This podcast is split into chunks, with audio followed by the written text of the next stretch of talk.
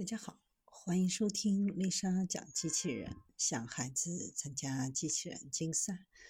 创意编程、创竞赛的辅导，找丽莎。今天给大家分享的是能够同时模拟直升机、有翼飞行器以及滑翔机飞行状态的仿生蜻蜓机器人。自然界大约有一百多万种昆虫和九千多种鸟类。这些飞行生物向人类展示了它们卓越的飞行能力，也启发了人类研制出各种扑翼仿生机器人。蜻蜓作为一种神奇的昆虫，拥有出色的飞行能力和高机动性，翅膀非常的轻薄且强韧，能够在空气当中迅速振动，产生升力和推进力。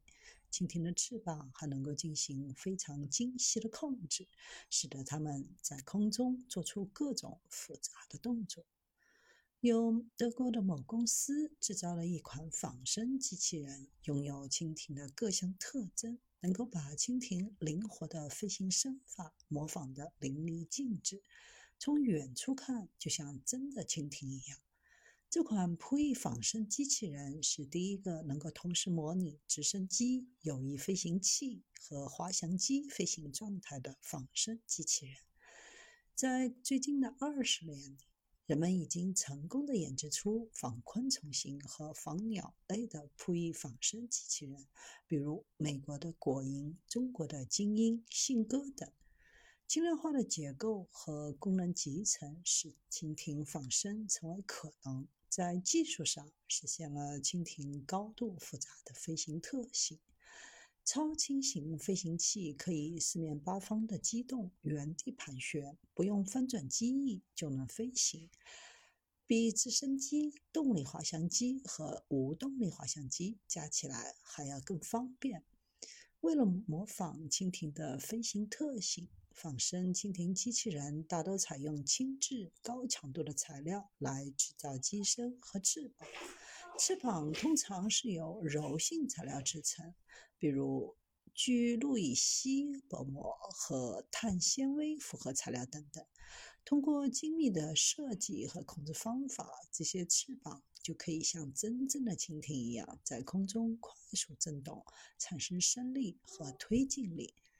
研究人员还研究蜻蜓的身体和翅膀之间的联动机制，以及神经系统对飞行的控制方式，应用于仿生蜻蜓机器人的设计当中。扑翼仿生机器人的发展方兴未艾，显示出广阔的应用前景。